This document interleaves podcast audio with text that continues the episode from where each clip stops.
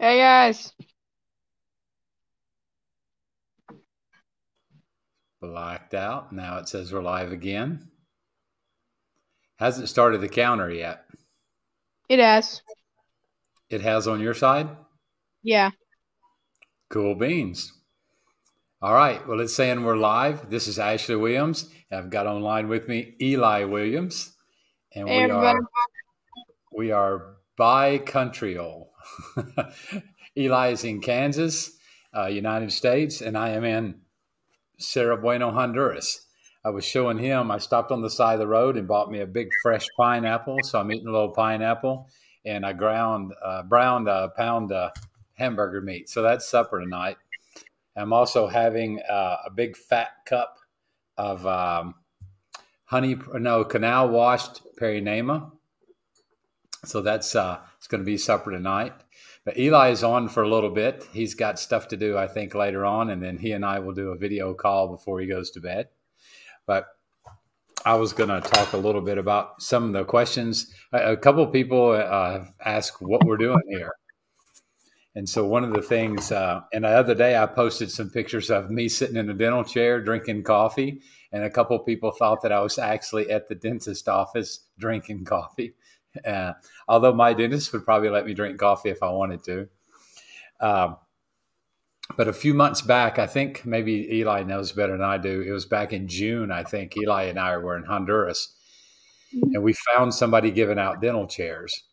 And so he and I borrowed my buddy Herbert's truck. It was like a nice Hilux Toyota.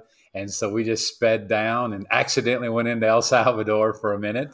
And I got in a little trouble with mom when she found out that we were technically in El Salvador and I was doing something in the truck and Eli goes in the store by himself and is buying stuff. And she was worried he's going to get kidnapped or something. Uh, I said, nah, as soon as they have to start feeding them, they'll bring them back. but they, uh, we went down and there was a group, and I don't know what group, they were very secretive about it. Uh, we're giving out dental chairs. So Eli and I scored a dental chair, and they let us pick an autoclave, which is the machine that you sterilize stuff with. They let us pick that out of the junk pile. Uh, uh, and so worked on it a little bit. I got it working fair. It's not working really great. So when we, it's like a, it sort of looks like an espresso machine. It steams water. Uh, it's got like a little tiny boiler in it, and it steams water to a certain temperature, and then that sterilizes everything. The problem is the shutoff doesn't work. So somebody has to sit there with a timer, and then they unplug it when it's time. So it all works. We're still looking for some dental equipment for that, some the drills and stuff like that.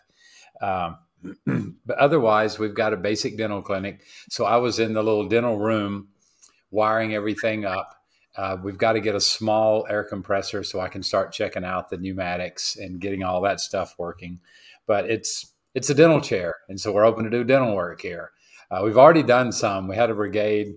Uh, there's supposed to be one next week, and they canceled, so we won't do any medical or dental next week like we'd planned. but we had some landslides on the farm, and that's why I'm here. They were mainly landslides on the project side of the farm where we built all this. So it, we were uh, had a nice double bathroom. So it was going to be two bathrooms, two showers. We were about halfway done with it, and then the landslide happened, and it washed the land out, and so it started literally sliding down the hill. So it had moved about two and a half inches. So my guys went in and got the toilets and stuff like that out, took the roof off of it. And so that stopped it from sliding. So I came up, I was going to build a, a retaining wall and going to stop it from sliding. But it slid some more while we were here and it rained every day. And so we just made the call to tear it down. But in doing so, one of the main things that we were losing was this massive telephone pole that carries the transmission lines, which are like 34,000 volts or something. That was falling down. So we, uh, it fell enough that it was pulling the electricity loose. So they went ahead and cut the electric line. The breaker and all the service and stuff was inside that bathroom. So we lost that. And then the pole that had the meter on it, we had to move that. So the company came out and moved their telephone pole. We moved our service. And then once they hooked us back up, then I had to reinstall breaker boxes and stuff like that. Uh, we also lost the water service because it took out two of the water lines going to two different communities when the landslide hit.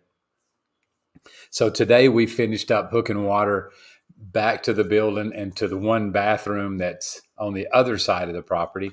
And then we built a small retaining wall to hold it so that it didn't slide away. Uh, and so we covered up uh, everything where the landslide was. We covered up black plastic so that it wouldn't. Uh, uh, every time it rained, it wouldn't keep falling off, uh, or it wouldn't keep sliding. So the rain now just goes on top of the water, and the plastic's about 120 feet long, so it just takes it out uh, into the farm, and then there's a river right near that, so it just basically goes right back into the river.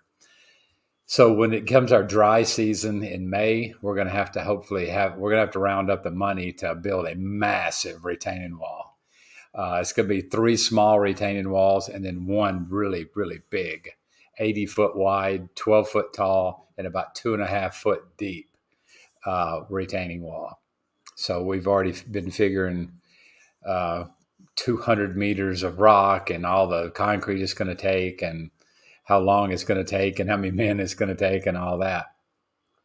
But there'll have to be two smaller retaining walls built, and then we're going to have to fill those areas with uh, with dirt. So there's going to be a, it's going to be a massive project that'll take probably about two months, uh, and then at that point, I think the the land will be pretty secure. So we did water, electric, um, and there was a lot of cobweb wiring that we hodgepodged inside the building. So we took care of that. So those are just things that we sort of piddled with this week, uh, and hopefully got them all done to you know in pretty good shape. Uh, Eli, can you can hear me, can't you? Yeah. Okay. So that was pretty much what we did. Uh, I was always told you should tell a funny story when you do a podcast. So Bahidio and a couple of guys, we have this. Uh, there's a black quarry, a black rock quarry I've never been to it, but it's we've ordered rock from there, and so it has this beautiful black rock, uh, and they come in these massive boulders, and we have to break them up. So Bahidio and them broke the rocks up, and they built this cool retaining fence. It's about two and a half feet tall, uh, and it looked pretty, and it sort of meandered along where some of the washes water was going over. So it was a great idea he had, and a beautiful little wall. It took them a long time to build it. It all had to be done by hand, so it took a couple days. So today we were building a small retaining wall for the bathroom, which the contractor always wants to make it bigger because that means it takes longer. And so I walk over there and they're bringing this black rock in. And I said, Well, I thought we were out of rock. And he's like, No, there's lots of rock on the other side of the building. So that sounded suspicious to me. And so I knew there wasn't any over there yesterday. So I walk over there. And so they're literally taking the one wall down, the retaining wall down or erosion wall down to go and build a retaining wall. So they're taking the work that they just did and took it apart. And then we had we had filled sandbags to stop the wash. And so when they were mixing the concrete, they were taking the sandbags and dumping them out to make mixed concrete, only to refill them again and make uh, more sandbags later on. Uh, which they could have just put sand in a wheelbarrow and take it down and mixed it. So then they're thinking as well, the bag's already there, we'll just take it down and then we'll fill another one later. So those are my funny stories for today. And they're funny, not funny, haha. They're funny, sort of, sort of sad that uh, they've probably done that a bunch of times and not even know about it. Different things like that. But a couple of the fan questions, I call them, or customer questions, people that watch us questions uh, where is the farm? If you go to Google Satellite, you can look up Legacy Farms Coffee, Cerro Bueno, which is C E R R O B U E N O, Honduras. And Google Satellites will take you right to a big patch of land and you'll see buildings, but right in the center of where it takes you to, that's our organic bodega, and that's in the center of the farm. If you'll follow that back towards the south, then it'll take you to the main road. And on that main road, you're going to see our project, which is a, one main church building. And right now it's one tiny little bathroom. and so that'll be right by the main road. So if you ever have trouble, let me know and I'll try to help you find that. I think I can shoot you a link even if you need one. Uh, the other question this week was, can we visit the farm? And yeah, we have an apartment. We're working on a second apartment. We have a cool little apartment. It's got its own little, you know, fridge, stove, and microwave, and it's got its pri- own private shower and bathroom. So uh, the the charges vary according to what you're wanting. If you need somebody to bring you meals every day, or you know, if you need an interpreter. But yeah, uh, people are welcome to come down the farm. We do regulate when you can come. We only do one visitor every other week during harvest. if you're a coffee person, harvest is the time to come, but it's also the time that we can't do a lot of tourist stuff and things like that. Unless you have to come unless you happen to come when we've just gotten through picking and we're doing more drying and then we have definitely have more time at night.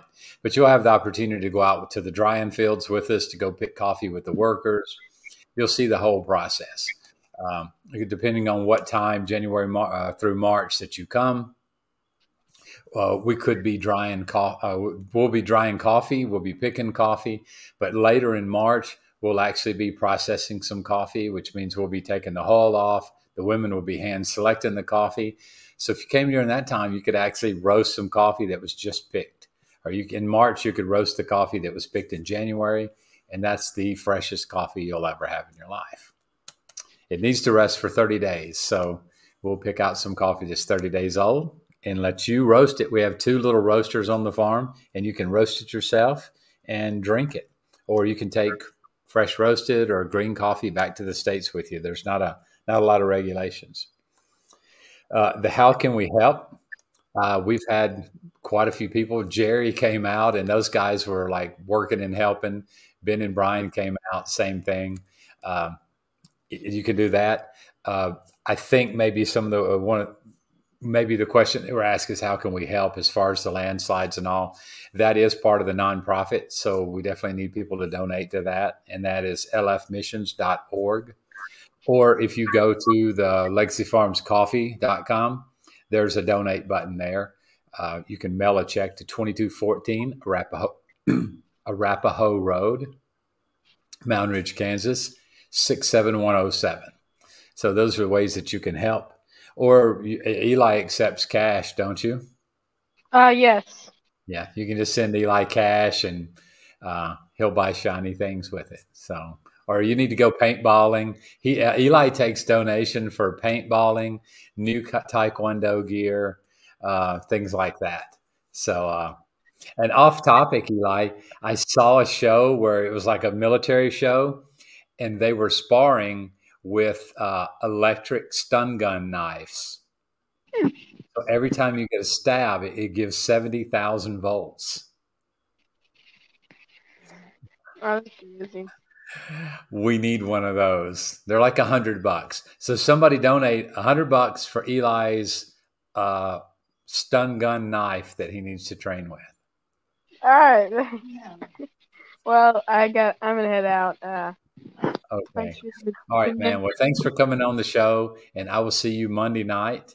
And Eli's going to bring me something to eat, like a Braum's hamburger or something, to the airport uh, when he picks me up. And uh, mm-hmm. I will be hungry. I love you, man, and we'll see you here pretty soon. Okay. See ya. All right. Good night. I'll talk to you around tea.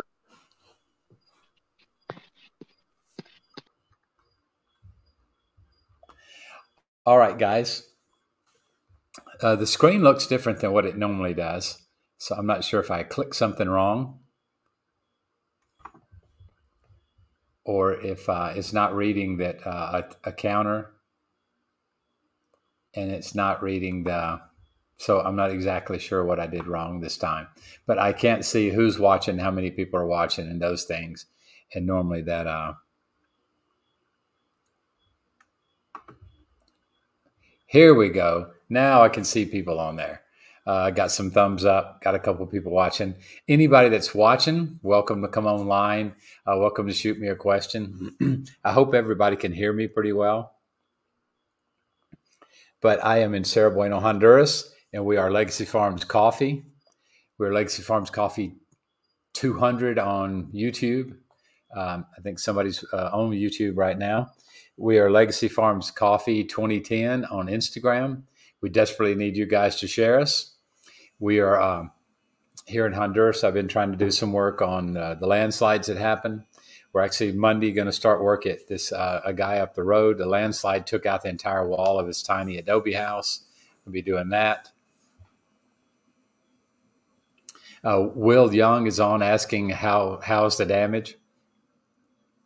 To us, we lost two really nice bathrooms that were on the top of the hill. Uh, they started sliding down. The guys were able to go in there and pull the breaker box, um, the toilet sink, and some stuff like that before it went down the hill. But uh, we were able to build um, two little retaining walls. One of them held the other set of bathrooms that we have. It's a single bathroom shower unit. And then we did some preventative stuff. The, the main landslide that we're really worried about it's going to be a massive undertaking to take care of that. So we spread big, giant sheets of nylon or plastic. They're like 25 feet wide and 125 feet long. So we put three of those out to where the land had been sliding, tied them together, and um, and and put them down, uh, put sandbags holding them. So now when it's raining, that rain sort of bypasses the dirt that was the landslide we've we're in the rainy season right now, so there's there'd be no way to get in there and do it. The wall that we're going to have to build is going to be about we think it's going to have to be about 12 feet tall, which will be an eight foot tall retaining wall. It'll be four foot deep. It's going to be about 80 feet wide and about two and a half feet deep. Um, so we're praying that the government comes in and fixes the roadside. And if they do that, then we're going to hopefully coordinate with them and they'll have some rebar where we can attach to and start building our wall. Because at the angle we're doing it, our wall will actually push against and support their wall. And then their wall will actually help help us a little bit, but not much. We'll have more of a freestanding wall, but we will be able to get that done hopefully in May. But we're probably uh, there's two other retaining walls that'll have to be built where I the land slid a little bit, and if we don't do something about it, you know, this this year or next year, uh, if we have more torrential rains like we had, then it'll go too. And once they slide, then it's just a nasty business trying to fix everything. Uh, I did get uh, did the last of the water when the landslide. It took out all the water lines so they hooked the water lines back up, but they didn't hook us up. And so today we got it hooked in and uh, got the shower, the building, uh, all hooked back up to water. Yesterday I finished, I still got a lot of wiring to do on the building, but I finished all the wiring, made it safe, uh, installed the new breaker box. Uh, we installed some new security lights. Uh, now it's pretty well known that we've got the dental stuff inside the dental clinic and we're storing a lot of building materials in there. So every Sunday when there's church and Wednesday when there's church, oh, excuse me, I had to have a drink. People see the materials there, and so now we're we're doing security lights. We have a guard a couple nights a week, but we don't have it in the budget for one every night. So we're doing uh, a security lights to light the place up. And my what I call the the the free security system I have I've given three people the Wi-Fi password, uh, and that's why I keep the Wi-Fi going. Uh, they come up and just hang out around the building and do, uh, you know, surf the web or whatever they do. So there's somebody, a couple, you know, just randomly comes by and and checks their email, and they mainly Facebook and listen to music on YouTube, stuff like that but that's sort of where we are with that. We've got a group that's coming. Um, I think the 2nd of December. I won't be here, but I had to get everything ready. We bagged sand and took it down to where the kids' classroom is, and they're going to hopefully build on the two walls that uh, that are there. So they'll uh, they'll work for one day, and they're going to have a big VBS. I've invited like hundred kids. Haven't told them yet how many kids. I don't want to scare them off. There was a medical dental clinic scheduled, but for whatever reason they canceled that. So uh, that's that's a huge thing for us here is doing the medical and dental. I uh, I drove by a roadside store today and they had pineapple, so I bought me a pineapple. And I haven't had supper, so I'm going to eat pineapple and lime. For those of you that weren't listening earlier, I was talking to my son Eli. He logged in first. They built a wasn't a, a retaining wall necessarily, but it was an erosion wall because there was a couple places the water leaves the property. We wanted to slow it down, so they built a wall that was about two and a half feet wide, and it pyramided up to about two and a half feet tall. And that's that did a really great job of stop, uh, stopping the water. But it comes from the Black Rock Quarry that's near us, or not near us, but we buy some rock from there. And so yesterday we finished the last retaining wall and we ran out of rocks. So today we were planning to go get some more rocks. And when I got there this morning, I was a little bit late. And so the guys were building a retaining wall and using black rock. And so I said, Where'd you get the rock? And they were like, Oh, it's on the other side of the building. So they were literally disassembling the wall that they had built earlier and using it for the other part. So I'm not sure how that registered in their mind as being practical or smart, but that's what they did. And so I came up and so we'll have to order more rock and have it delivered so they can rebuild the one wall because they were already starting to mix concrete. So we had to finish that part of it. So that was my one of my funny things for today. That uh, it has to be funny because you just can't imagine when you're not here how much money gets wasted on things like that. Because I think it took four men three days to build that wall. Because the bo- the rock comes in these massive chunks and they have to take a sledgehammer and they just break it into you know manageable pieces. And the pieces are probably 50 60 70 pounds each.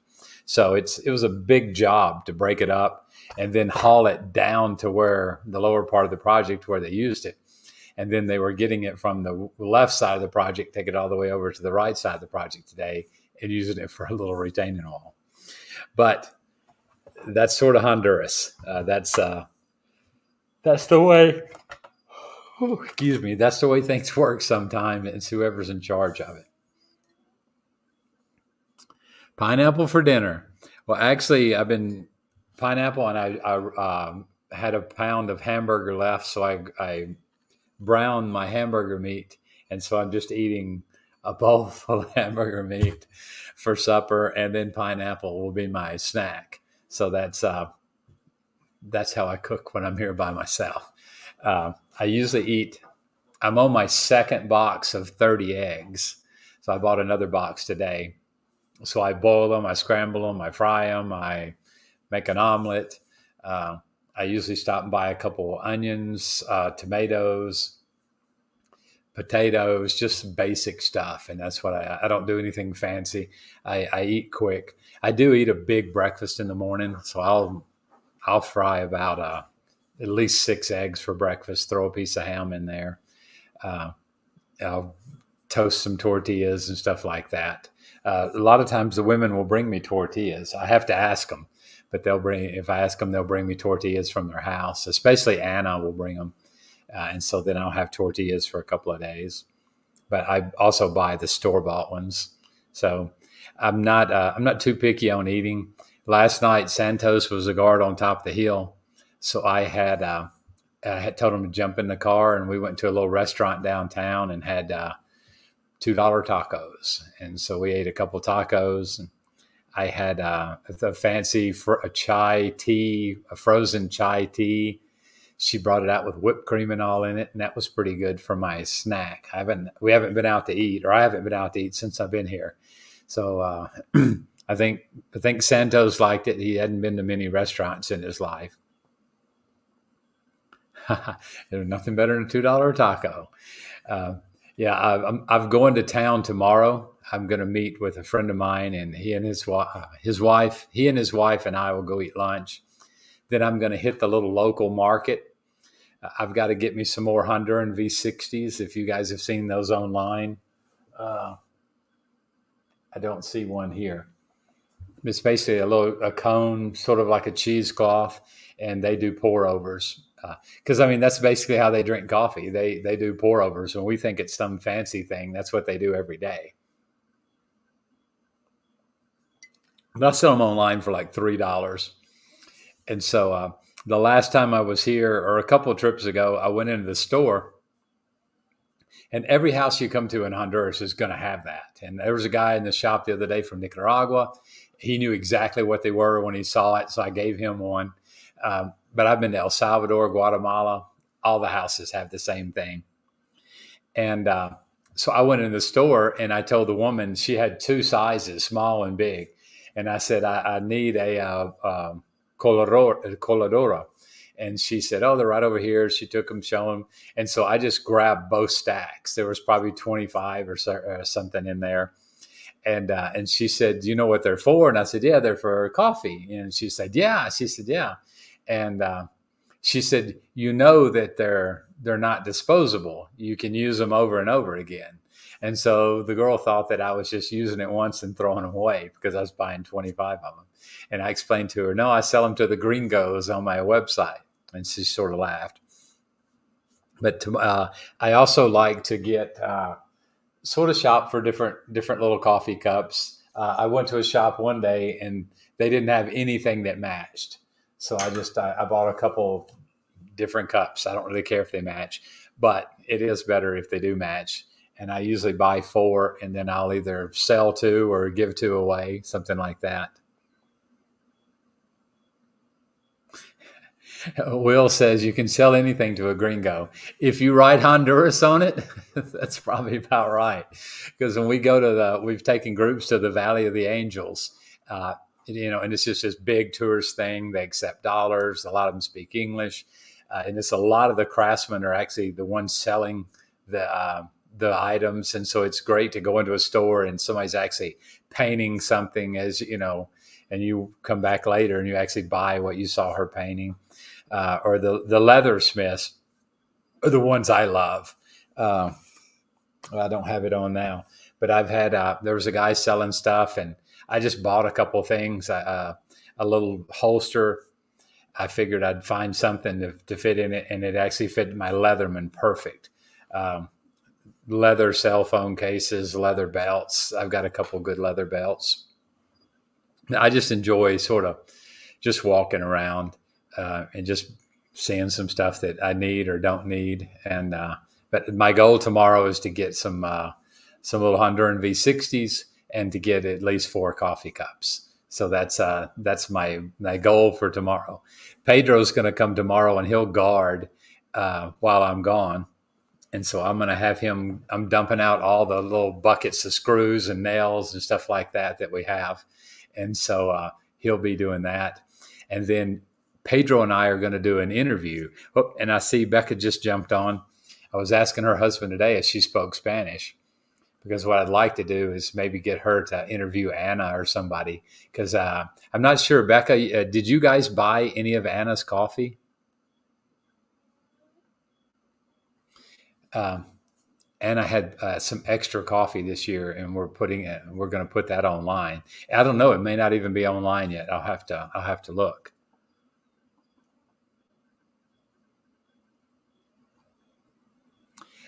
Becca says she has leather coasters. I didn't even think about that. Anna made me some coasters uh, out of burlap and so she's got a sew. We got a sewing machine here that when she's bored, doesn't have anything to do, she uses it. Uh,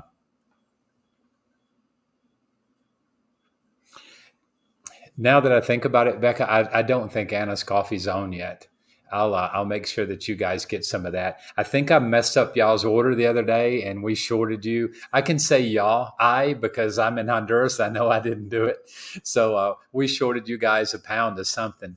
And Eli, uh, Anna and I just did a cupping yesterday, and I, I'm gonna try. I've got to dig out the bag, but there's a lot 37 uh, tea that was just really great. And so I'm going to bring a, a, pound or two of that home with me. And so I'm going to send Becca, I'm going to send you some tea. And I think I shorted you some Ika too. And I'm going to send you some of Anna's coffee. Uh, I'm trying to find uh, female roasters that might want to pair up with Anna and start doing some of her coffee. And so uh, I'll send you some. Uh, I've got some samples of Anna's coffee, and I'll send that. But Anna made me some burlap uh, coasters. Uh, she made me one bigger one for my coffee pot because I do the coffee out in the cupping lab. I do it on the gas stove. So when I take it off the burner, I set it on the tile, like there's we tiled around the sink. It's like all this tile you see behind me. And so Anna made me one that was just the size of my uh, water pots or my water kettles.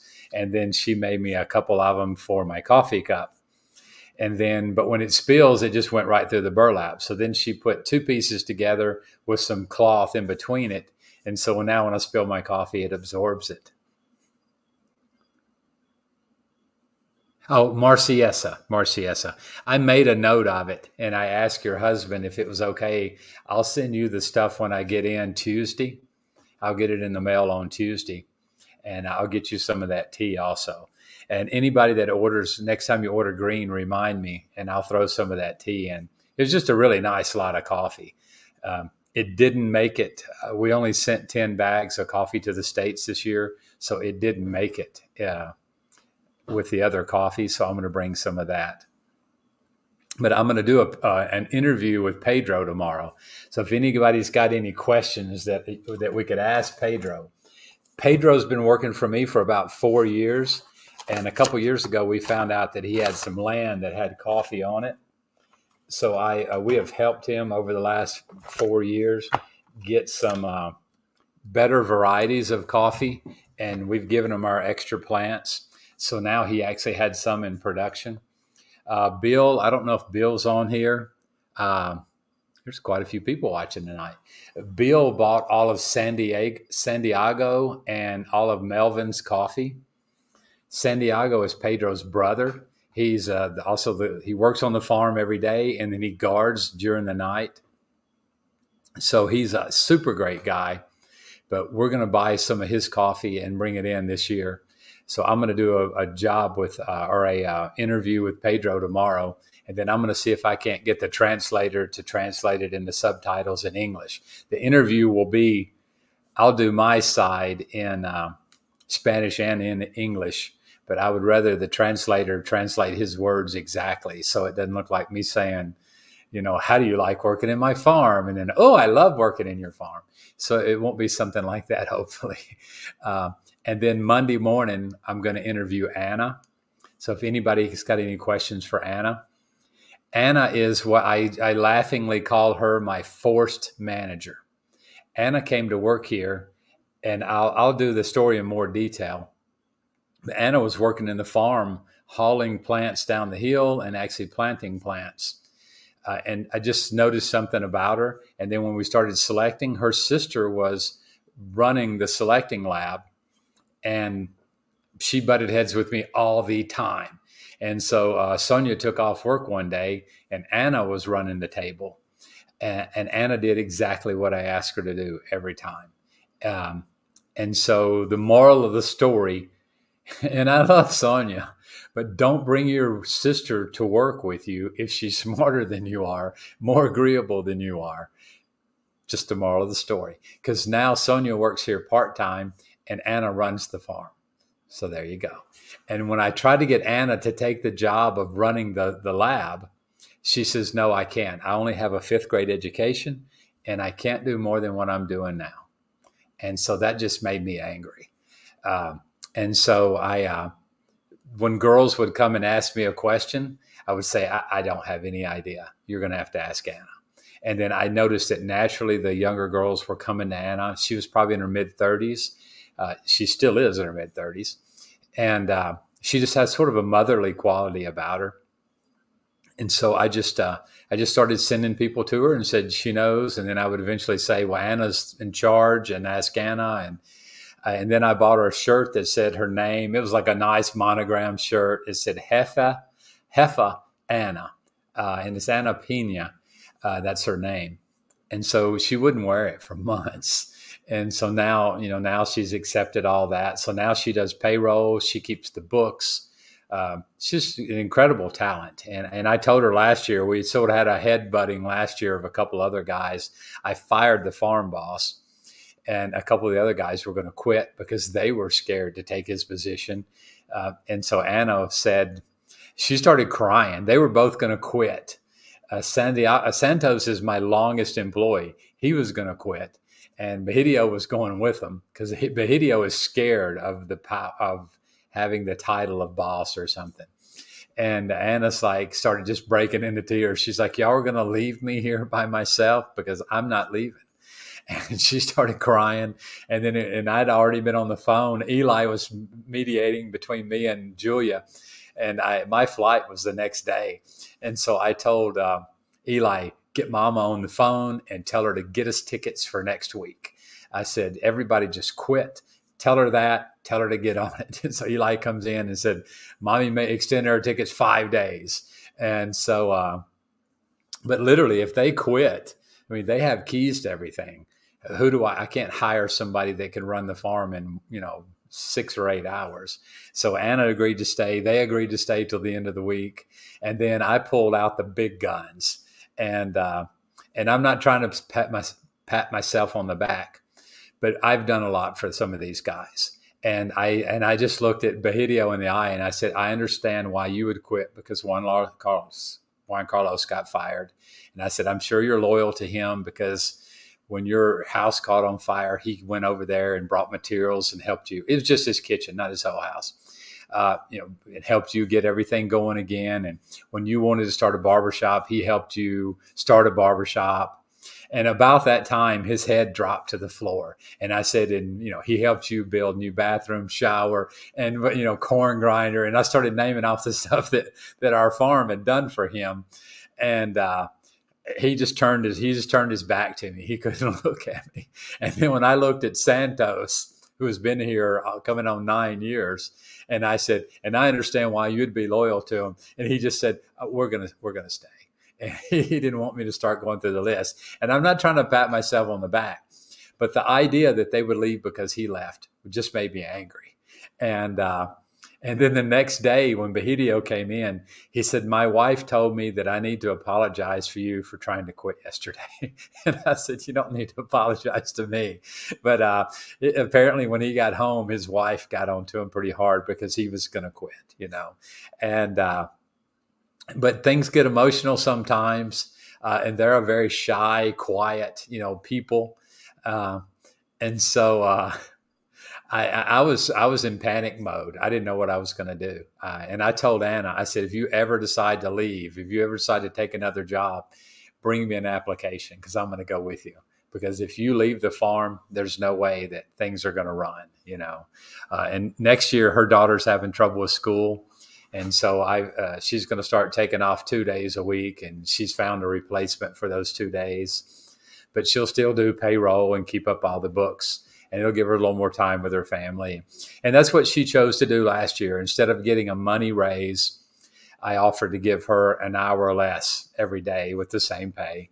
And then uh, that was two years ago. And then last year she she got a same pay but one day off a week. So she randomly picks a day and takes a day off every week with pay. And so that was for her, that was a pretty big pay raise. And then this year, she sent almost 16 bags of coffee to the States. Uh, in years past, it's been between six and eight bags.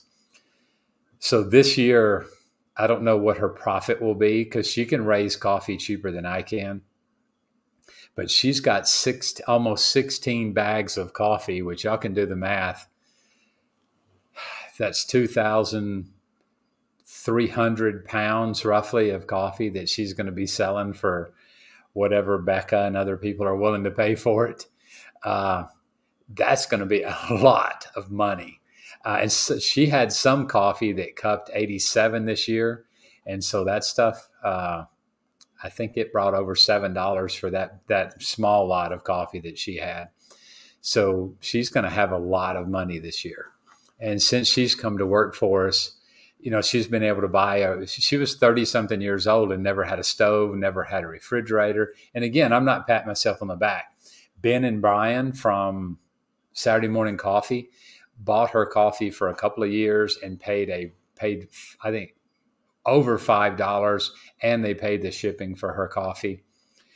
That was a huge thing. And them doing that and it was easy for me to ship her coffee with my container. It, it is no sweat off my back to do that. Uh, that was an incredible thing for her, and she was able to. They concreted the house, which they live in an adobe house, but they put concrete on the outside and the inside, and now it looks just like a concrete block house. And they put doors on it, and she's got microwave and a blender and refrigerator and a clothes washer, you know, Whirlpool clothes washer uh, or washing machine, I guess what you call it. Huge, you know, things in her life. Uh, and so those things were from, you know, Ben and Brian bought her coffee. And so now we're finding other people that are willing to buy her coffee. And so if I die tomorrow, then there's buyers that will keep. She knows how to do the export process. Um, she's uh, legally she'll be able to use my name uh, to export her coffee, and and you know, and so Julia will help her export her coffee. So just those things come from you guys that buy coffee, you know, uh, and there's very few d- really true direct trade things, and you know, this is able to put somebody uh, like Ben and Brian directly with Anna. Uh, Santos, who's my farm boss, Third Day Seguin in uh, Seguin, Texas, Jose Aguilar. I think I always mispronounce your name, buddy. I'm sorry. Uh, he buys all of Santos's coffee. Ben and Brian flew up here to meet Anna. Anna's arm got broken. Uh, ben and Brian sent money. Uh, Jenny's Java sent money to help get the pins put in her arm and things like that uh, Jose and his wife Connie flew up here to Honduras to meet uh, Santos. Uh, they planted coffee in his farm, paid for the coffee, paid for the fertilizer. I think one other year he paid for the fertilizer. Um, so it's massive changes in uh, you know in these people's lives. Uh, last year, for those of you that go to church, Santos doesn't grace the door of a church. Uh, but he took part of his money last year and built a 20 by 20 little pavilion out in front of his house uh, so that his wife could hold church services there. Then last year he got baptized and now uh, he's switching jobs with guys so that somebody always has to work Sunday. it, be it me or be it you can't just let the coffee rot on the ground. And biblically, I think that it's okay for us to be out there and move the coffee the least amount possible on Sundays. And uh, it, but we can't let the coffee rot. You know, you just can't do that. And so Santos trades jobs with some of the other guys so that he can go to church.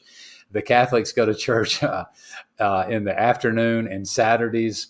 Uh, and so they swap up with the Christians that go to church on Sunday morning, Sunday night. So they all swap up in, in their schedules and make it work. But now Santos is doing that. Uh, Santos asked me for a large print Bible because he's got a prosthetic eye on one side and he's like negative 1500 on the other side. So, I mean, he literally puts a book up to his face when he signs for his pay every week. Um, so he's got very, very poor sight, but asked me for a large print Bible. So, uh, we're going to get on Amazon and try to find, uh, I'd love to find a full testament for him but I'm definitely going to find a uh, uh, a New Testament Bible for them. And so that's uh, that's something I'll bring back. I've got to come back in a couple weeks uh, and do some uh, do some things to get the farm ready for uh, for picking. which will be the first week. The major picking will be the first week in January. The the, the picking that starts on Monday will be we'll we'll take it to the mill and sell it, and then the 15th of December we'll pick again and that just goes straight to the meal. We don't we don't process any of that. We uh, we will save the Mar- Marsellesa, uh, Ica and things like that. Uh,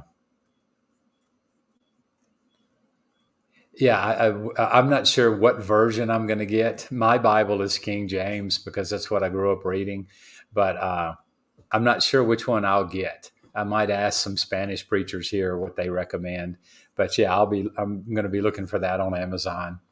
Uh, and again, if anybody wants to donate, tax deductible. But uh, just kidding. I, I, told him I'd get him one. It, it won't cost very much. But uh, no, just trying to put people together. Um, there was a, I think it's a Chinese proverb or whatever you call them. It says, "You give a man a fish, he'll eat for a day." That was one of the things that I didn't like so much about doing mission trips. The one week mission trips we used to do is the first thing we would do. And there was this one place we went to, uh, and we would just have we, I would make a big, giant 20 foot circle with 100 pound bags of rice, beans, corn, and all these different things, spaghetti, uh, lard, all these different things. And then we would get in the middle. And so everybody would start putting their their little portion in there, and then people would be bagging it up in the middle, and we would give somebody a week's worth of food, a family a week's worth of food, and then we leave. And um, I didn't like. I like. I mean, of course, that's helping them for a week. They'll eat big, and then we're gone. And so my thing was, let's try to plant them fruit trees while we're there. Let's plant. You know, let's give them seed you know let's do something like that that's a little more you know long term and so with that saying give a man to fish teach a man to fish that's great too. But if you don't give them a fishing rod and tackle and maybe even go as far as helping him buy a fishing license then where is he really? And so uh, let's teach somebody that doesn't own a, uh, a laptop or doesn't have wi-fi access let's teach them how to code you know? Um, it's not going to do them any good. So we started this barbershop. I talked to Bahidio one day and I said, What do you want to do? You know, when you, you're making some more money, what do you want to do? He said, I want to save my money up and start a barbershop. And I'm like, Man, you are 50 feet away from having a bar- barbershop. So I ran in the house and grabbed my wall clippers and uh, stole combs and some the scissors and all that went with it and took it out there and like, Here you go, man. And, uh, and Jonathan and I had already gone to his house and wired it yeah, there's five generations were living in his house when we first met him. One of them moved out, one of them died, uh, but uh, they'd never had electricity in the house. So Jonathan and I went. It took us a day and a half, wired the whole house. And so when we set them up the little barbershop thing, we went back again, put some extra plug-ins, went to the store, bought a three foot by three foot mirror, uh, just little things, you know. But not only uh, he taught himself how to fish, so to speak, um, and we got him the equipment to fish with. So that, uh, and then eventually some of you guys bought him more clippers and more scissors and the women's sewing thing. They made him an apron and all. And then we got him a, a tire filled with concrete with a two inch pipe in it. Put a one inch pipe and an inch and a half pipe in that bad boy and welded it to a Toyota car seat. So now he's got a chair that'll spin around. Uh, just you know just little things little things little things. And so now he makes as much money on sunday as he makes the rest of the week working for me just cutting hair. And so uh, somebody came in one day uh, to the shop and said you know how can i help? And i'm like Bahidio needs a bathroom and a shower and so the guy wrote me a check for $1,500. And I'm like, well, that's not, you know, that's a lot more than what we need. He said, well, you do something with it, you know? And so we built three concrete block compartments. One of them's the bathroom, one of them's the shower. The other one's a little bit bigger. And we went and bought a corn grinder. So now he's got a corn grinding business, got a new shower, new bathroom, barber shop, uh, help him plan his farm. He actually, with the profits from that, bought another farm on his own without using our farm bank gave him plants for it. So this guy will have more money than me one day. And so just helping people help themselves is something I like. It's the entrepreneurial side of it to help them help themselves. So we put a store in Santos's house so his wife can run the store. Uh, just doing things where they can help themselves. And, and that's that's one of the things I love more about what we're doing here. And that's what gets me through the days like yesterday was a bad day. I wanted to throw everybody off the hill yesterday. Uh, and so uh, that's what gets you through the day on bad days like that. Uh, man, there are so many questions coming in. I can't answer all of them, but you guys keep sending them in. I'll answer as many as I can, and then I'll try to answer the ones offline when I'm done. Uh, but yeah, man, that's what that's what for me. That's what does it. You know, uh, I, am not big on book reading.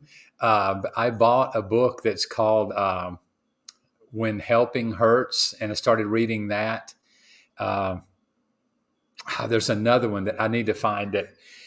The first three chapters I read were exactly my life. Uh, it was just what you do and why, why it's wrong. And, and I'd done all those things. I, I was interviewed a couple months ago and somebody said, what was the, one of the hardest lessons that you learned in Honduras? And I said that I was stupid. I came in with all these bright ideas that worked really great in the States and all these tried and true methods that I'd I'd done it wrong five times. I finally learned how to do it right, and so I thought, well, I'm going to come here and teach them teach them how to do stuff when they've had generations and generations of coffee farming, and they are even though a lot of my ideas were better, were more cost efficient, uh, less labor intensive. I couldn't come in just because I hold the paycheck.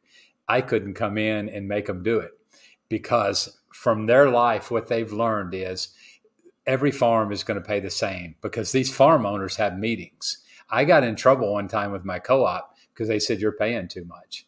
You need to back it down. And so when, when, uh, uh, I can't even think of what the plague was that came through here. Uh, La Roya. La Roya hit and just wiped out a bunch of crops. My co op, from people that I called my friends, had a meeting and said, We're going to drop the daily pay rate because we're losing money. We're going to have to replant all these farms. It's going to take three years for them to get back into production, four years to be 100% production. So we need to cut the pay for the next four years. They all did that, holding their heads high because they weren't willing to change their life. But with 25 farmers, and these were big farmers, uh, many of them way bigger than me, and I'm a pretty good sized farmer. Uh, 50 acres of coffee is a, is a lot of far, a lot of coffee. But they're all doing that. That affected literally thousands of workers, and they were going to knock 10% off the daily pay for the next three to four years and without batting an eye, they all agreed on it. Uh, I went ahead and, uh, and just uh, raised my hand, and then the next day filled out my paperwork and left the group. but uh, because I didn't want to, I didn't want any turmoil that night because uh, there's a lot of drinking going on that meeting too. But anyway, uh, so I just like you know this is not for us. We need to be our own on our own uh, there was another, and then we moved to another group or two. I think we've been we've been in three co-ops and just decided that's not the place for us. But uh, from corrupt organics to the men in the group uh, deeded part of their farms to their wives so that they could get into women-owned co-ops. Uh, women-only farmers, uh, women farms in the United States pay you know a good bit more than men's farms. Uh, to the organic, the, the all the mess that with organic not being really organic and it just we just a lot of things we saw we didn't like, and so we're able to control some of those things. Uh, and uh, we've got a farm bank. So uh, Monday we actually have some extra fertilizer left over, uh, and so Monday we're going to dole that up and give it away to some of the farmers. Uh, I had somebody donate some money man, I am sorry. If you're watching, I'm sorry. I can't remember who you were. That's wanting to donate some money to Pedro. So the amount of money he donated is going to buy Pedro three bags of fertilizer. I think it's 150 bucks. Uh, I'm not sure. That, that doesn't sound right, but uh, it'll it's going to buy Pedro three bags of fertilizer, which will fertilize his small farm, you know, one time.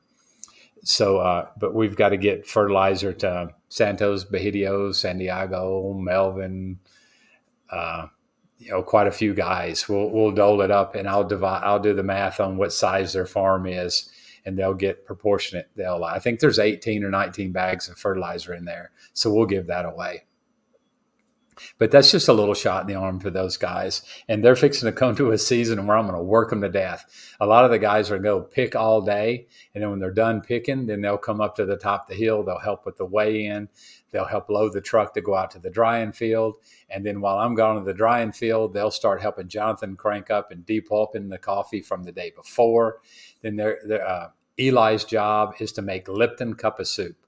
So we'll start boiling water like crazy. He'll start doing cup of soup, and all the guys will get two Lipton cup of soups, all the Pepsi they can drink, coffee uh, twice during the. Uh, as soon as they get done, they'll have a late lunch, and then they'll have a supper, um, and it'll all be Lipton cup of soup because that's about all I know how to make. Uh, and they love it because that's sort of a, de- a delicacy here. It's a little more expensive but somebody said they appreciate what I'm doing. It's not just me. If you guys won't buy my coffee, then I can't do it. So it's as simple as that. Uh, the one thing that you guys can help that's fairly easy is do some positive Google reviews for us. Uh, and sort of recommend anybody you know in the coffee business recommend that they watch some of these programs and stuff so that uh, so that we can grow and get bigger. Um, we need to sell more of our coffee roasted. So uh, next year we'll quit taking new customers. Uh, we've planted a lot of coffee, so our production will be up. Hopefully, you know, God willing, uh, will be up. And so uh, I've got one customer that's a fairly bigger customer that that uh, we may or may not sell to next year. But the profit is in selling roasted coffee, as you roasters know, as you up and coming guys now that are in the farmers markets that are one day going to be in the regular market. Uh, so I've got to get the farm to where I'm selling more of my coffee roasted. So that means we're going to quit taking green coffee uh, uh, people next year, so that we can focus on each one of you guys. I'm hoping you grow. And so as you grow, we can still fill your orders. So we'll quit taking green coffee customers next year. And then everybody that's buying from us this year will be our permanent customers from here on out. Um, and so when you get need more coffee, we'll have it available for you.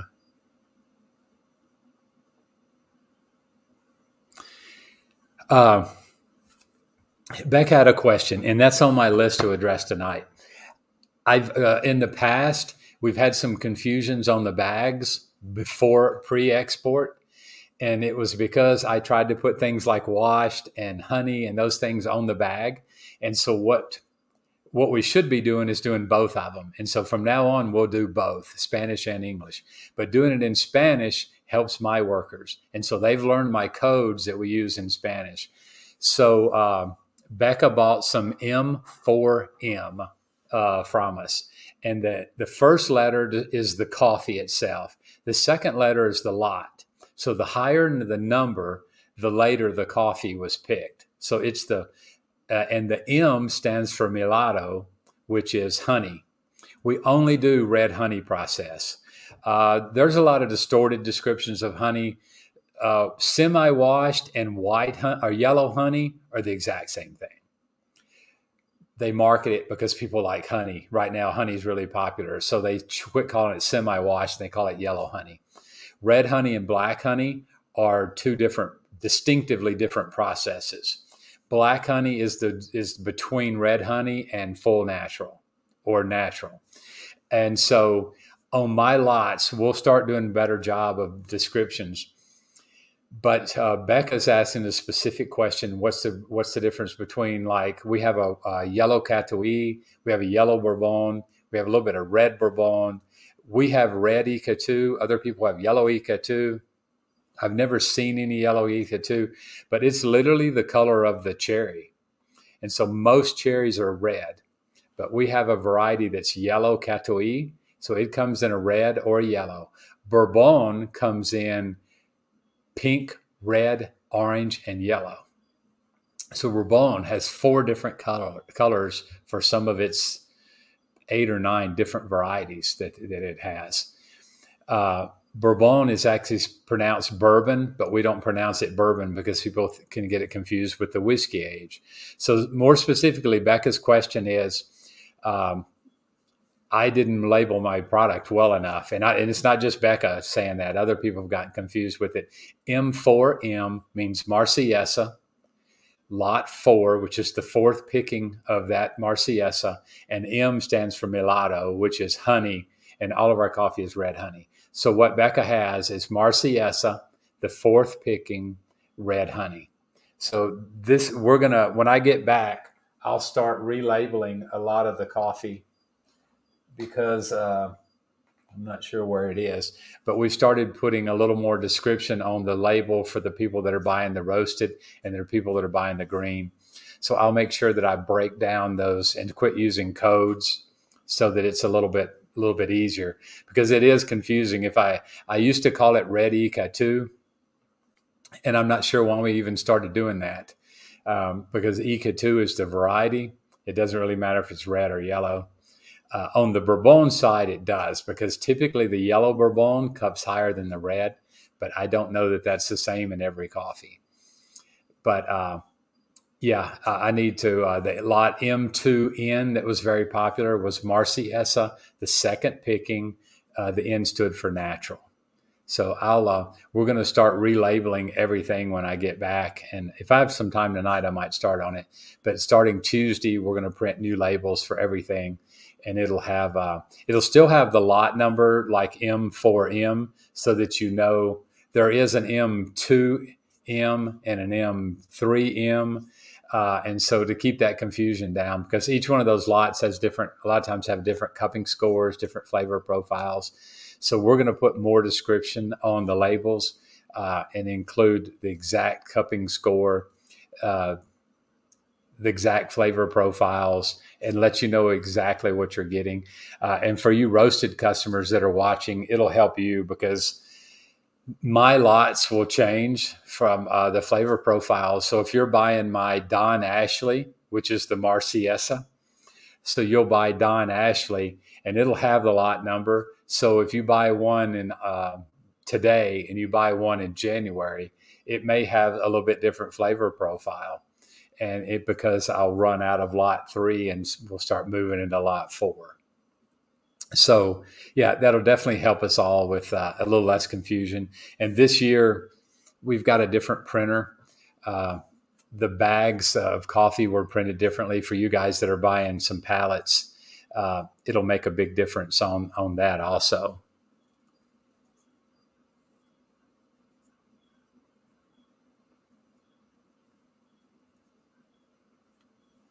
Yeah, the the red Icatu I'm not sure why I did that, but if it's red Icatu and red honey on the same label, but yeah, red Icatu is the variety that I have.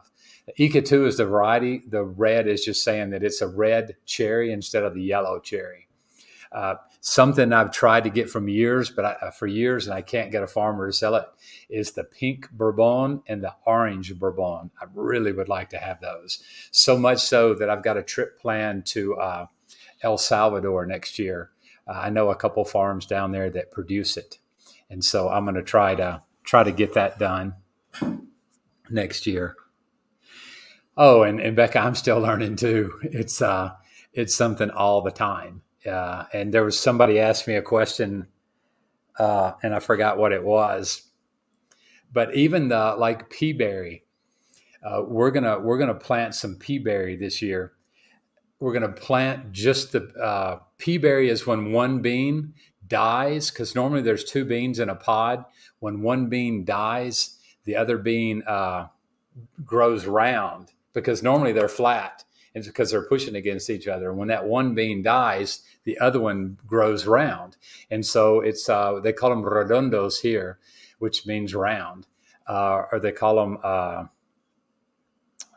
uh caracoles uh, that's the description for pea berries. But in the States, we call them pea berry. It's a more dense bean. It's a little more flavor packed. Generally, it cups about a half a point higher. But we're going to do some testing this year. I did it about five years ago, and somebody moved the plants and screwed up the whole test. But there's actually a triplet. So a bean grows, three of them grow in there. And so they're little triangles. So I did a test about five years ago and I had a, a growing area and I broke it into three parts. So I planted 50 plants with the triplet seeds, 50 plants with normal, and 50 with the pea berry. And I wanted to see in three years when they started producing fruit if the plant that had a triplet bean would uh, grow more triplets than the other. And it didn't work out because one day I came in and this guy decided he was going to clean that, that nursery out. So he took all the plants out and put them in a pile. And then when he was done, he moved them back. But he didn't separate them when he moved them out of the pile. And so you never know. I'm going to step away from the camera for about 30 seconds. My uh, my security alarm's going off for the back door, and let me let me set that real quick.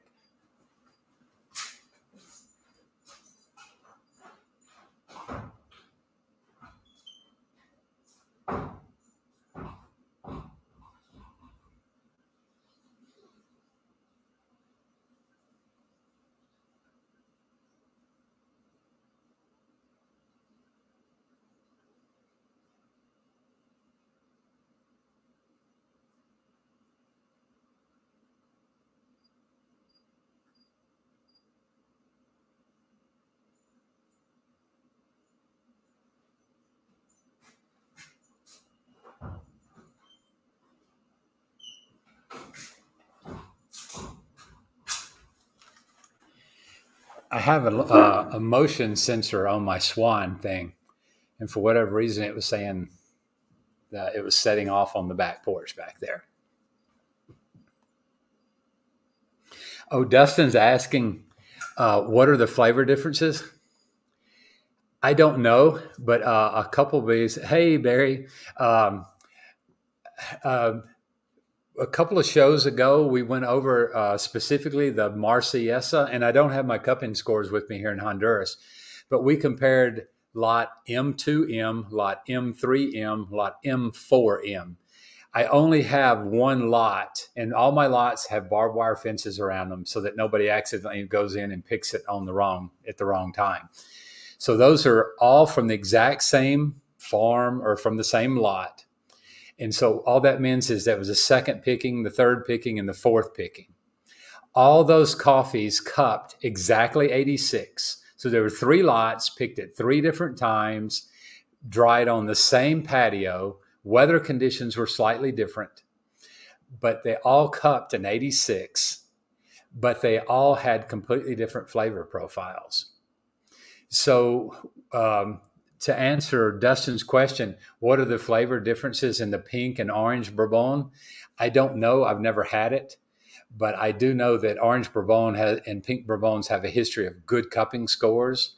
And I think it's something very rare, and I'd like to have it. And I would love to have the orange Bourbon uh, in a cherry tea uh, but I'd also like to just clear a lot of. I've got some planning I need to do next year. I'd love to have some of the Bourbon to go in the farm. I've got the yellow Bourbon now, and uh, I'd like to compare that with the orange, you know, and just see. But I, I don't think that there's ever going to be a distinctive flavor profile for one Bourbon or like for the pink. Uh, I don't think it's never going to have the same flavor profiles. Uh, Barry made a comment. He loves the Bourbon uh, or likes it. No, he said, love me some Bourbon. Um, I have three lots of Bourbon this year, and uh, I'll, I'll, sort of look and see what the flavor difference is, is on those. But one year it was lemonade and strawberry. One year it was cocoa and blueberry. I don't understand how they get such different flavors. Um, but I do test my cuppers and I'll put the same lot in with two different numbers on it. And I have never had him give me anything different. So we we've taken numerous times. We've taken the same lot. We take two pounds of coffee, split it in half, and name one one thing and name one the other, and send it in. And he gives me that exact same score and the exact same flavor profiles on it every time. And so I, I don't understand how there's different you know, because to be complete, how there's different flavor profiles on the same coffee from the same lot and uh, yes, there is a difference in the climate, so that has to make a difference in it. Uh, there's a there's no more than one point different in any of the sugars on the M2, M3, M4 lots that we tested. There's only one point different in the sugar content the day we picked it. Uh, but the main difference is the a little bit of weather is the only difference in the and so the weather has a, a, a huge th- uh, difference in there. Oh, thanks, Bob. Bob's going to recommend this to a couple people to, that are starting to roast. Um, now, Justin, do you roast or do you buy roasted from us? The co- uh, Richard, the cocoa and the blueberry was just a crazy good coffee. Um, the, there's one lot that we have this year it is a lot of Nama, and I haven't put it online yet. I may have sent some to Becca, though. I don't know. It's a P3M. If I sent you some of that, uh, I forgot what the the flavor profiles were on it, but it was like an 88 point something coffee, uh, and had just crazy good cupping scores, and uh, and had really unique flavor profiles. Uh, but when I get back, we're almost out of a couple of coffees. So we're going to start putting a, a, different coffee in. I think Julia just listed last week an Icatu natural that uh, I'll roast some. Uh, no, Becca, it wasn't the caramel and citrus. Uh, this one is going to be, it's going to be something, you'll know it when you see it. If you'll please PM me, Becca, uh, on Tuesday or Monday so that I have it on my, um, however we usually message each other. And I'll I'll pull that lot out and make sure you get some of the P3M coffee, which is Parainema Lot Three Red Honey Process on uh, on this order that I'm sending you on Tuesday, because those are uh, those are really unique coffees. Uh, we had one that had dulce de leche. We had uh, a couple different types of pineapple in the, I mean, grapefruit in some of the cuppings. Uh, one of them had passion fruit in it. Passion fruit may be the P3M. I'm not sure. But uh, this year, Barry, on the Bourbon, uh, it only cupped an 85 this year. I may have 186, but it was really low cupping score compared to the 88s, 89s that it's been in the past. So I'm, again, not sure how it happened uh, because the Bourbon, which would be B3L, L is Lavado, which is washed, was picked the same time the, the P3 was and the M3 was. And those had really high cupping scores. So it was dried in the same weather conditions. It was dried on the same patios, most likely. And so, and definitely, you know, the same weather, which we attributed to the good cupping scores, the other, this one had a bad cupping score. Or 84 is definitely not bad. You know, that's a great specialty grade coffee, but it's not an 88. It's not an 89, which that coffee has produced in the past.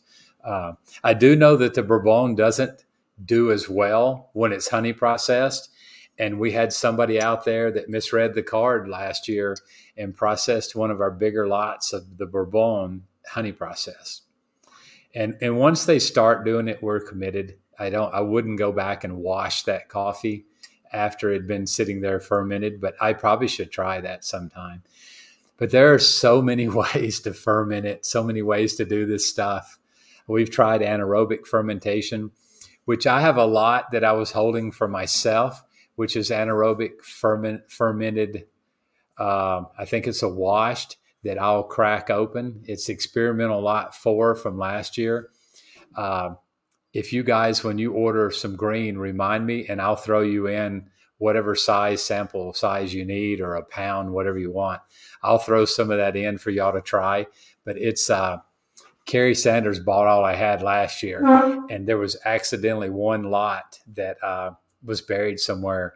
And then I pulled it out the other day and it was at uh, experimental four. And that's an, that's what my attempt at uh, anaerobic fermentation.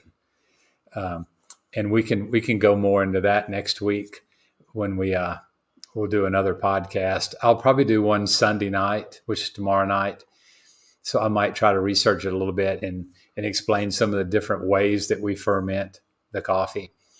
But our main, uh, it, it, the fermenting all depends on whether it's natural honey or washed. You know how we ferment it. Sometimes we ferment it before we pulp it, which is when we take the cherry off from the seed. Sometimes we ferment it afterwards. The natural, obviously, nothing gets done to it. So we, we there's a we have a different process of fermenting it. Uh, it's just crazy what all you can do with coffee. I mean, we've tortured this stuff sometimes to the point where we've ruined it. Uh, to the point where the anaerobic fermentation, we've done a few experimental lots. Uh, we've never had the cupping scores go up, but what we have had is we only we've only done it so far on the Lempira. We've only done it on the washed and the honey, and those are two predictable coffees my canal washed is going to be caramel. Hint, I mean, it's going to be chocolate base, hints of caramel with a nutty finish. Bang, bang, bang. It's pretty predictable.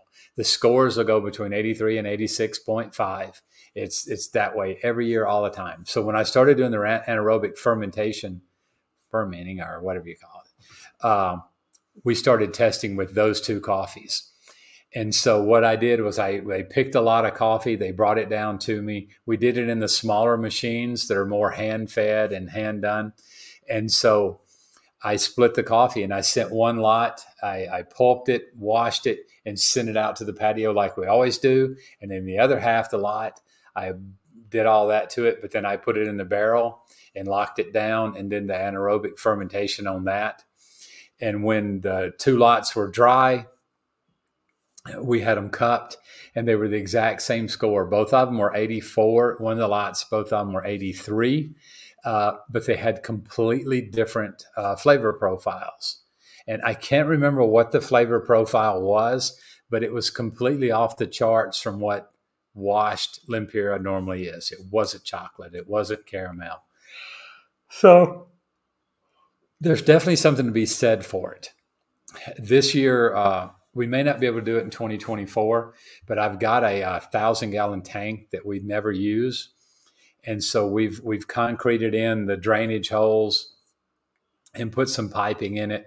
Uh, we're going to put some kind of compression lid on it because you have to force all of the oxygen out of the tank, and then we uh, we're trying to find some giant uh, uh air trap water valves so that we can do the anaerobic fermentation on a larger scale and so we're going to try to fig- uh, fix a tank where I can do one massive thousand pound lot of coffee uh, and just see what happens on a bigger lot and, you know, hope we don't kill it.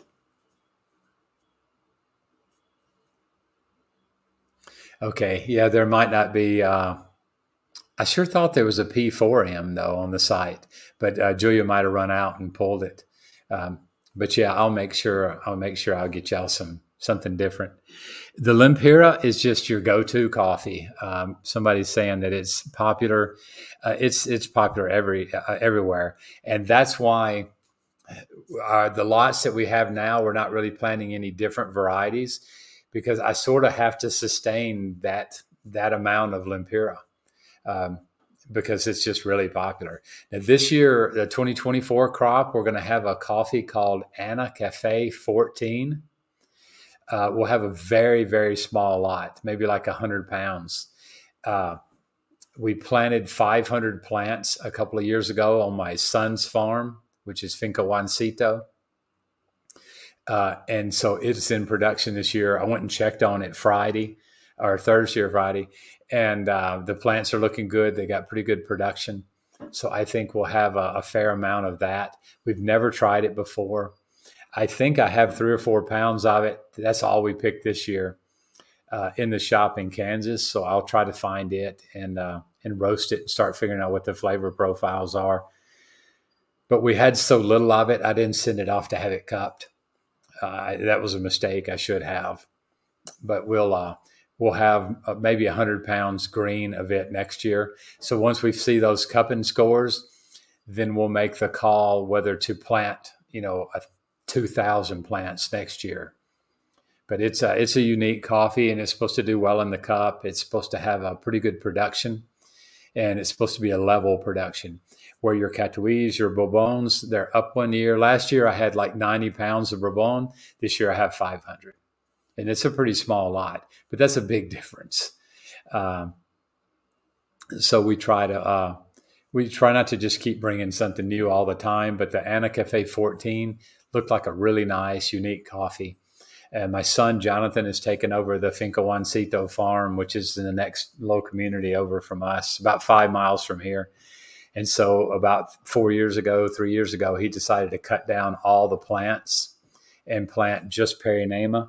And then I talked him into planting a test lot of Anacafe 14. And so that's what we're going to do.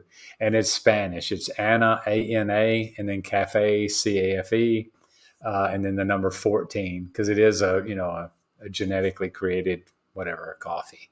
Uh, it's not a modified coffee. It's just where they it's a hybrid. Somebody came up with two coffees and put them together and made Anacafe 14 so uh, i'm hoping I, I, get to try it here the next week or so. A lot of the bags we have have a lot of pizza bags in them and so i haven't dug through all the bags yet. But uh, Oh, Bob saying I need a good night's sleep. Man, I had a night, good night's sleep since I've been here. The other morning I slept until seven. That was, uh, but uh, no, I do my paperwork at night, so I'll go to bed by uh, eleven o'clock tonight. It's uh, just nine thirty now or nine twenty, so uh, I'll sleep when I'm dead. Other than the weather being horrible, I love it here, you know, and I'm hoping when I hit sixty five, they're gonna bury me here you know, the I've already got my place picked out. It's beside Eli's Chicken. We buried Eli's Chicken.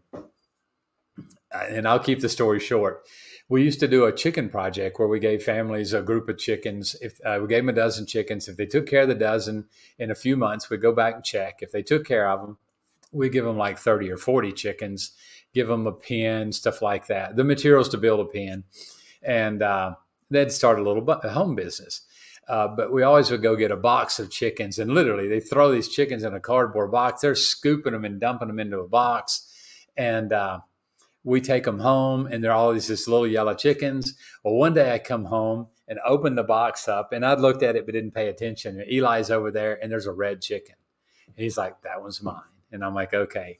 And t- you got to take it. Eli moved here the day before he turned four years old. He came. We drug him to Honduras.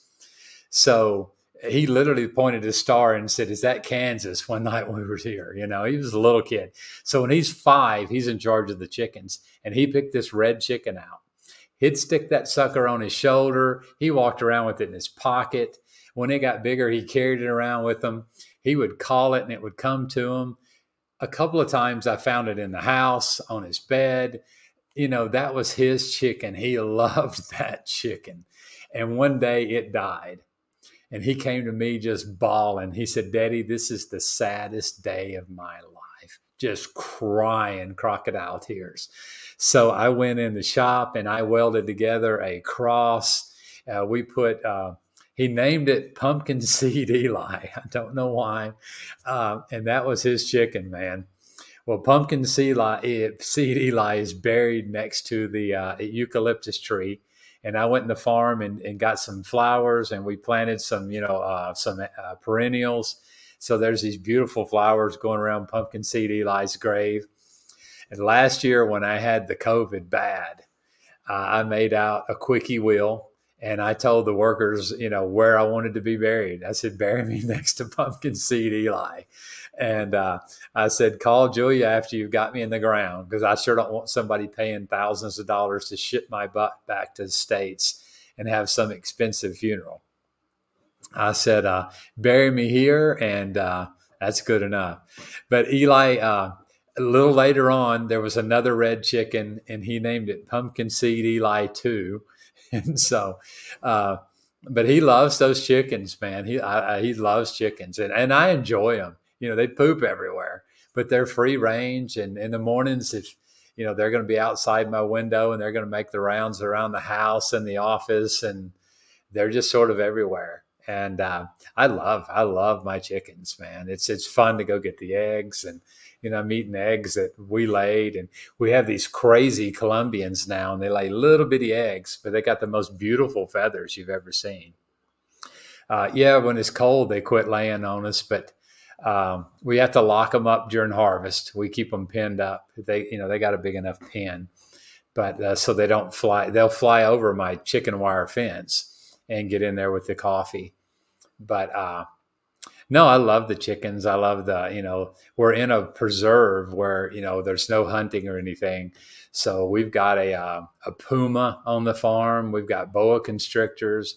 Don't have any dangerous snakes the pumas never bothered anybody. I've seen them twice. The workers have seen them numerous times. But uh, I've got deer on the farm, armadillos, anteater. I've never seen them, but there's an anteater out there. Uh, but yeah, I mean, it's just a fun place. And I love my suspendulos. I think in English, the variety would be called Oreos. They're a communal bird that build a giant, big, three foot deep sack and they all lay their eggs in there and then the moms come and just feed whatever chicken sticks its head out. I mean whatever bird sticks its head out. But i love watching you know, we're on a good migration path. The birds come by butterflies come by. There's some strange stuff that comes by. I don't know what it is. Once a year this wave of ants come through and it is the most eerie thing you've ever seen in your life. And I'll try to dig through some video. But when I say a wave of ant, I mean two feet, three, four, five feet deep, hundreds of feet wide. And when they come through, they go and they'll they'll kill baby birds. But they'll when they came into my house, it was freakishly horror story, scary. But they just start piling through the door climbing up the walls. They went up into the attic, but they ate every spider, every bug, every everything. And they just went out the front door. They went into the cupping labs, everywhere. And uh, and then they just pass. And the workers say they make their way through Honduras once a year, and they just eat everything. And uh, beehives, we have these paper, they're little miniature paper wasp, and they'll make these giant nests ants just go in there and just take the eggs, kill the wasp, just and that's that's the way it is. So, but uh, it's definitely a uh, uh, definitely been an experience of lifetime, and there's definitely been struggles and stresses, but uh, as close as you can say I'm living the dream. If I could just make a little more money, sell more coffee roasted, I'd be living the dream. But uh, I got one truck broke down. The Toyota doesn't have enough power to climb the hills. I don't know what's wrong with it. And the Dodge has got a couple things popping on it. So it'd be nice to buy a new truck next year, or at least a newer truck. Uh, Puma is like a. I thought it's like a mountain lion. It's got it's black. It's got a really long black tail. So I think I think it's a Puma. It could be something else. We get something also that might be like a termite. When the swarming termites come in, Andrew, if you touch them, do their wings fall off? If so, we got those bad boys too, and uh, those I don't like those. Uh, the other stuff I don't. It doesn't bother me. Those things bother me because their little wings fall all over you and they stick to everything. Uh, so yeah, that would be the one thing I would spray for. Yeah, well, that's probably what we got. Uh, I had them come and fumigate the house uh, a couple months ago I was here by myself, so we moved everything out of the house, opened up some of the eaves on the house, and had them come in and just fog the whole thing and try to kill termites, spiders, whatever's up there. Uh,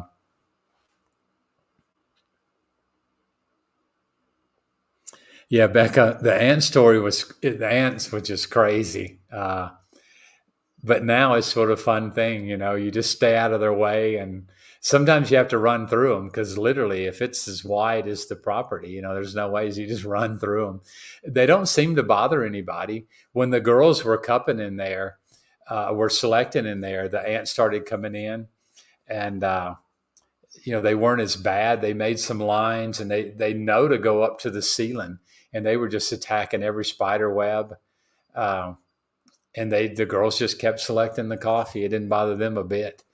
They uh they move their purses, you know, because they keep their lunch in their backpacks and stuff, but didn't bother them. So I wasn't definitely wasn't going to be the one guy that screamed when he saw him when all the women are being calm. So I just dealt with it.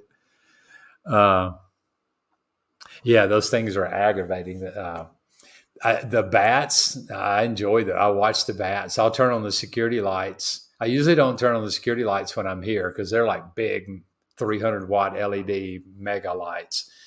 Uh, but I'll turn the lights on on the back uh, just so that the, it starts attracting the bugs.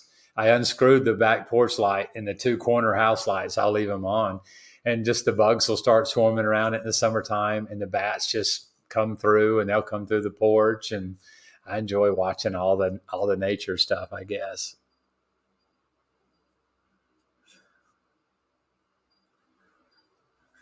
Yeah. But uh, yeah, I'm not sure. I'm not sure what the difference is in a fruit bat a regular blood sucking vampire bat, or even if there's such a thing. Uh, I'm not sure what the difference would be. I've never seen them in the daytime. I've never found where they live or anything. Uh, the boys say there's a cave out there, but I think it's just a couple rocks that split open. Uh, I, I, won't let them go in there, so I don't know how far it goes in. But I uh, I don't know where the bats would stay, you know. But we got squirrels, rabbits, things like that that everybody else has.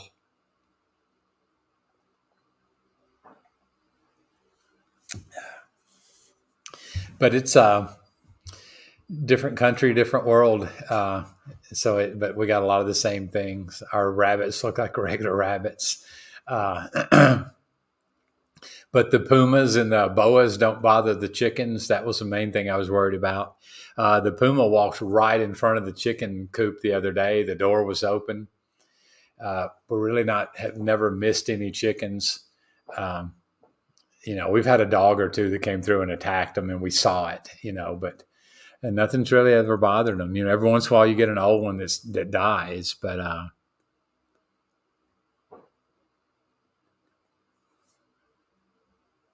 okay. Well, I think I got the cute bats. Another funny story. There was a bat one time I opened up the little storeroom that we had on the farm in Tennessee, and there was a bat in there. But right on the wall was a big fishing net, you know, the one you scoop out with. So I had the ingenious idea that I was going to go in there and just scoop them up really easily. So I told Jonathan, when I go in, shut the door behind me. I didn't mean deadbolt the thing, I just meant shut the door. And so I go in there and I grab that net and as soon as I did, he started flying, trying to get out. And I'm screaming at Jonathan to open the door, and he can't get the latch open. So me and that bat went around for about 30 seconds. and the boys started calling him Roger. He said, "What's his name?" Uh, so uh, I asked, "What?" Uh, I said, "Let's name it." And he named it Roger. And so when we came here, about a month or two after we'd been here, we put up some basic security lights, and Eli was on the back porch, and a bat came by, and he said, Daddy, it took Roger that long to get here. I can't believe he found us. So Eli was convinced that Roger, it took Roger two months to fly from the United States. So Roger lives here in Honduras now. He's uh, he's speaking Spanish and eating bugs, eating Honduran bugs. So, but we do have some pretty freaky bugs too. Uh, every once, if you go far enough back on my Facebook, I used to take pictures of the the lab door is screen, and so for whatever reason at night, you know, the lights were on, the bugs and all would get on the screen, and when it started getting humid, they sort of stay put. And so there's tons of different butterflies and moths and freaky little bugs that are on there. Yes, I have a bilingual bat. His name is Roger, or Roger in in, in Spanish. I think is how you would say it. But uh, yeah, we've got some different stuff, and uh, I got a gecko that was in the house and I caught him and I put him in the uh, the cupping lab and now that sucker's like that long and I don't know if that's FDA approved or not but he uh, I guess he eats all the spiders and bugs but he's beautiful uh, he may not be a real gecko because he's real colored up um, so I'm not sure if geckos change their color or not but now he's probably the body is probably five inches long so altogether he's probably 10 inches long tail and all uh, but you just see him hanging on the wall. He doesn't really. I've I've picked him up a couple times. He's not really scared of people, and his tail doesn't fall off. So I don't know if that makes a difference.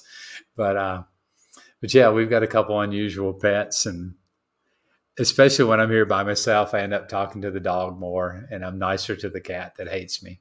And so we have a cat named Gary that's uh, a girl, but his her name's Gary. That uh, that just cusses at me all the time and we we technically are. We are an FDA approved lab here, but uh, I don't know if you can say geckos aren't allowed in a third world country because there is absolutely no way to keep them out. Uh, I, they get in the house sometimes. They don't really bother anything. They just make noise. You know, they make that noise all night long. But uh, yeah, we're having to look into some of the medical stuff because I'm getting ready to open up the dental clinic. Right now, we're under the license of uh, the doctors and all that come out here from the other clinic, and so they can do remote clinic without having to license the place. But uh, they uh, we're going to have to like ceramic tile and really make the dental clinic up to snuff. You know what a dental clinic would be. Yeah, the story on Gary is uh, Sombra, which means shade. She's our black cat. She had kittens, and the little kittens. There was like six kittens in the litter, and they're all little fluffy, happy kittens, except for one. From day one, when he opened his eyes, he hissed and cussed and didn't want to be picked up and would claw you and bite you.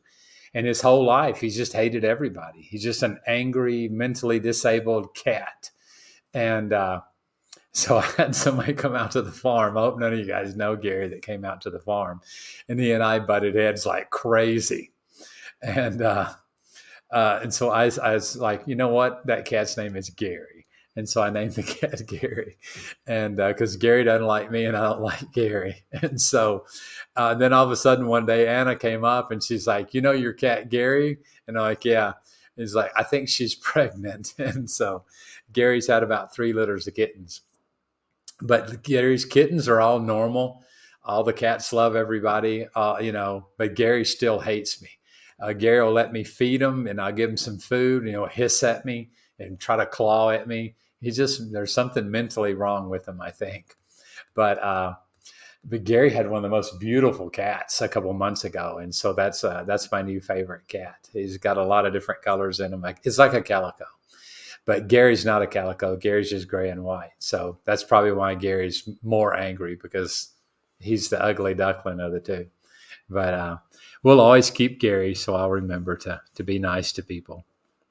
No, but Gary's baby has our cat Jaron from R- Ranger's Apprentice. My son Jonathan uh, named him Jaron. It's uh, one of the characters in Ranger's Apprentice. And so he had a cat that some guys brought down to him the first few months he lived here. And that cat, we called him Kitty, but his name was Jaron. His legal name on his papers were Jaron. Uh, we got Jaron fixed well, apparently it didn't take because one day I saw Gar- Jaron being really friendly with Gary, and then now uh, Jaron was an orange cat, and I forget what the breed was. Jonathan looked it up, and I almost think it was a Turkish van. Yeah, it was a Turkish van was the variety that it looked most like. I doubt it was purebred, but anyway, it was a, a big orange cat, or had a, it was orange and white. So this new cat that's Gary's baby uh, had a lot of that orange in him. And so it, it, showed a lot from his his father's breed, and so uh, that's one of the reasons we kept it. Because uh, Jaron died last year, and so it was really hard on Jonathan. Jonathan's seventeen, and just loved that cat, man. Because uh, a lot of the kids were mean to uh, to Jonathan. Uh, Jonathan didn't know how to play football, like you know the real round football uh, and they'd make fun of him and laugh at him. And finally, decided not to play with them anymore. And uh, they would ask him for a Coke or some chips, and he's like, "We don't have any," and they'd leave, you know. And so uh, they just were never really friendly to him. I'm not sure why. And so these guys brought down that kitten one night and gave to Jonathan.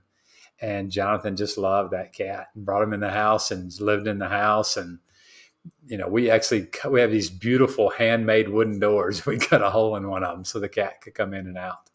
Even took the thing to the United States with us the first time we came back for two months. Uh, he wanted to bring that cat, and so I paid the two hundred dollars to bring the cat. And so uh, I hate to admit it, but yeah, we did.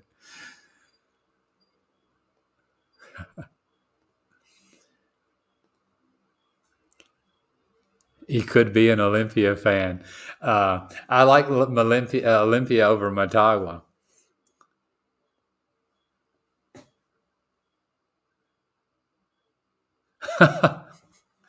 oh no, Jaron was the smartest cat you've ever seen. Uh, he knew how to get his way with everything. He took over everything in the house. The cat loved butter, so I'm pretty sure he died of a massive heart attack because I like to leave the butter out. I'm not sure if that's healthy, but it's real soft and spreads easy, and so I do it. And when I scramble eggs, I just take the butter and do it, and I, I keep it in a cup. Uh, we had to hide it from Jaron because he'd go up there and eat a quarter stick of butter, you know, or you'd get ready, you'd pick up the stick and you could tell where it had like tongue prints in it where he'd been eating the butter. And so for his birthday, I'd get him a spoonful of butter. You know, we knew when Jaron's birthday was because we celebrated it. Uh, but yeah, that cat learned how to manipulate us and and do what he wanted to. So he ruled this house for six years or more. No, Gary's just uh, just crazy. he might come to the window later on tonight because he's big on hamburger. When he smells hamburger, he knows I'll give him some a lot of times.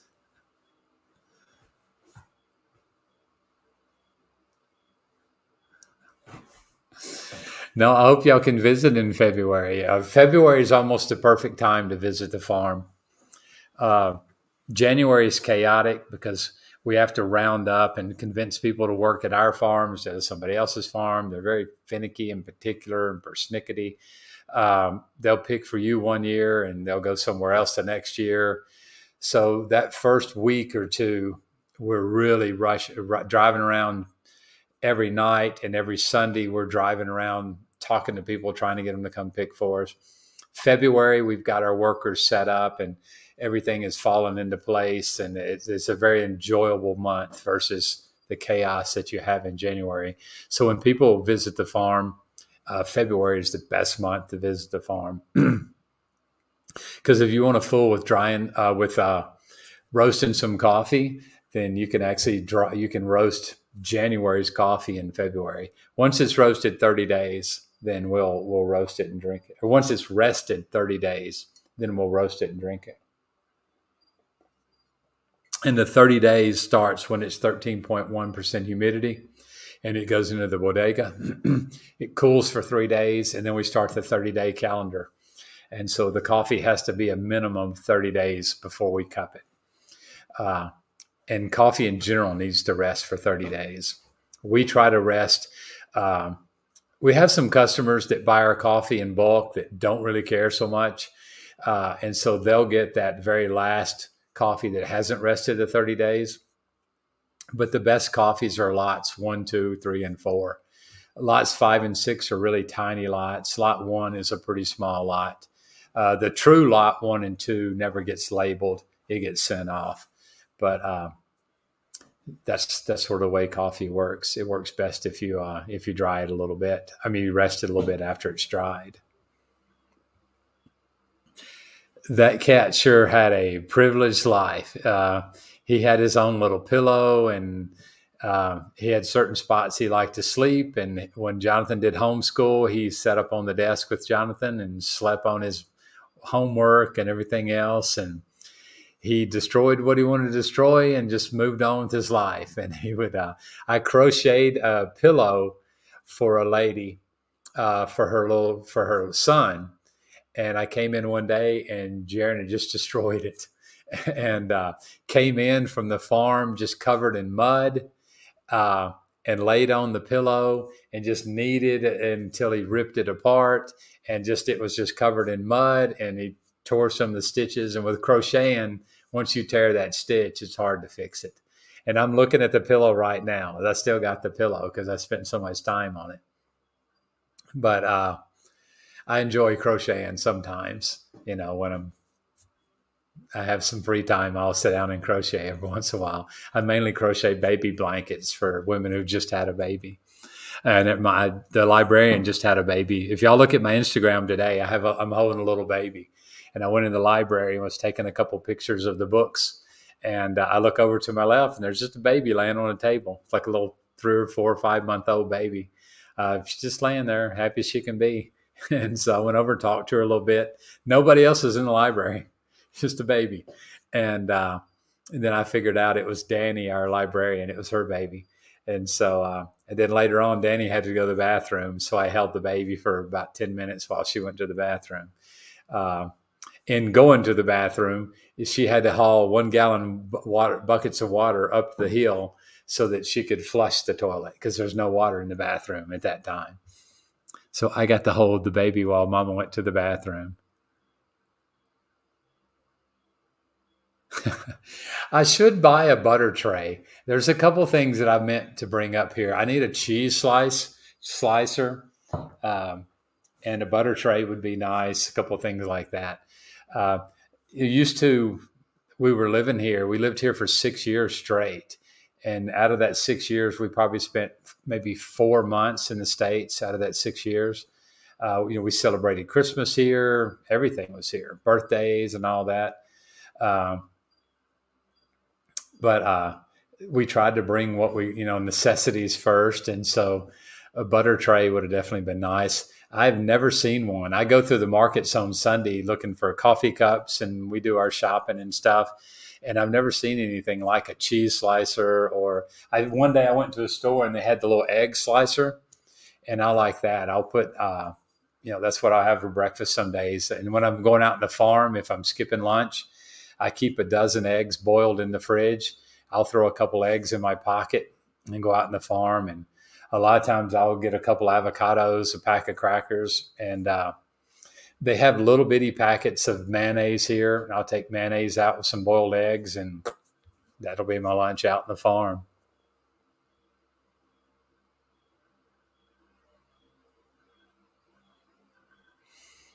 All right. Yeah, I think I probably will do a live broadcast on Wednesday just because uh, I'm flying into the States on Monday, but I will do a live broadcast tomorrow uh, afternoon sometime. Uh, probably, I might just say three o'clock tomorrow afternoon. I'm going to try to do a live on my cell phone from the project up on the hill. Uh, if the Wi Fi is, is being friendly, I'll do a live there at three o'clock tomorrow Central Time. So if any of you guys can uh, uh, want to see the farm. Otherwise, it'll be on Facebook and YouTube, so you guys can watch it later. But I'm going to walk around the project and do that. Uh, but guys, I am going to have to. I've got to call Eli before his bedtime, and that is ten o'clock. And so I appreciate all the questions. I appreciate everybody watching. I love seeing the numbers and the the loves and the likes and all that. Uh, uh, I really enjoy you guys' questions and uh, participating in it. But we're trying to get our Instagram up. If you guys know somebody you might recommend our Instagram to. Uh, but uh, definitely, if you guys could do a Google review or something like that for Legacy Farms, uh, that's definitely helpful. But uh, yeah, I enjoyed talking with you, Becca, and Will, and Bob, and Andrew, and Richard, and everybody else that came on tonight. Barry, I think Patrick, Bill. I, I don't know how many were on there. But uh, send me any questions, any topics y'all want me to cover on the next one. And tomorrow night will be a lot about missions and just showing you guys around the project a little bit.